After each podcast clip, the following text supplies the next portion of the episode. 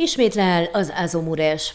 A vállalat szerdán közleményben értesített az üzem újbóli leállításáról. Az indok szerint a gáz nemzetközi ára hirtelen megnőtt megavattóránként 80 euróról 125-130-ra. Egy amerikai cseppfolyós gázterminál felrobbanása, a gázszállítási láncokban tapasztalt problémák és a gáz fokozott betárolása a téli idényre együttesen idézte elő az áremelkedést. Ezzel párhuzamosan a műtrágyárak csökkentek a mezőgazdasági szezon miatt, mivel a fő tevékenység most a betakarítás.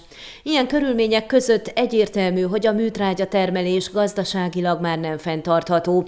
Ennek következtében az Azomures úgy döntött, hogy ideig ideiglenesen felfüggeszti az ammónia gyártását, és az üzemet június 23-ától biztonságosan leállítja. Áll a közleményben, amely emlékeztet, hogy más európai termelők is hasonló döntést hoztak az általános kedvezőtlen piaci helyzet miatt.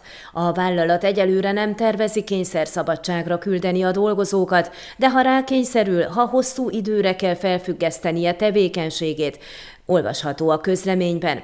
Az Azomures évente 1,6 millió tonna műtrágyát gyárt, amelynek mintegy 75%-a a román piacra kerül. A 2012 óta a svájci Ameropa csoport tulajdonában lévő üzem 1100 dolgozót foglalkoztat. Tavaly decembertől áprilisig már felfüggesztették egyszer a működést, szintén a magas energiaárak miatt. Ön a Székelyhon aktuális podcastjét hallgatta. Amennyiben nem akar lemaradni a régió életéről a jövőben sem, akkor iratkozzon fel a csatornára, vagy keresse podcast műsorainkat a székelyhon.pro portálon.